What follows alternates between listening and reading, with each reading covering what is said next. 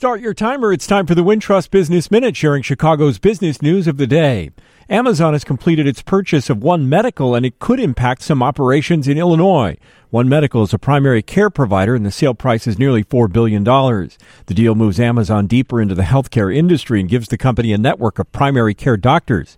One Medical has eight offices in the Chicago area on the north side of Chicago in Deerfield, Skokie, and Oakbrook.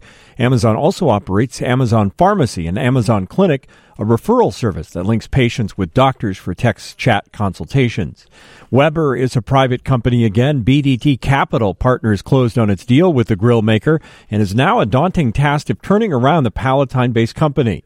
Weber's net sales dropped 42% in the quarter that ended December 31st.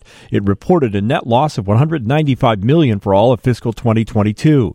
According to Crain's, BDT is on a rescue mission and has agreed to lend Weber more than $350 million to get the company through the rest of this year.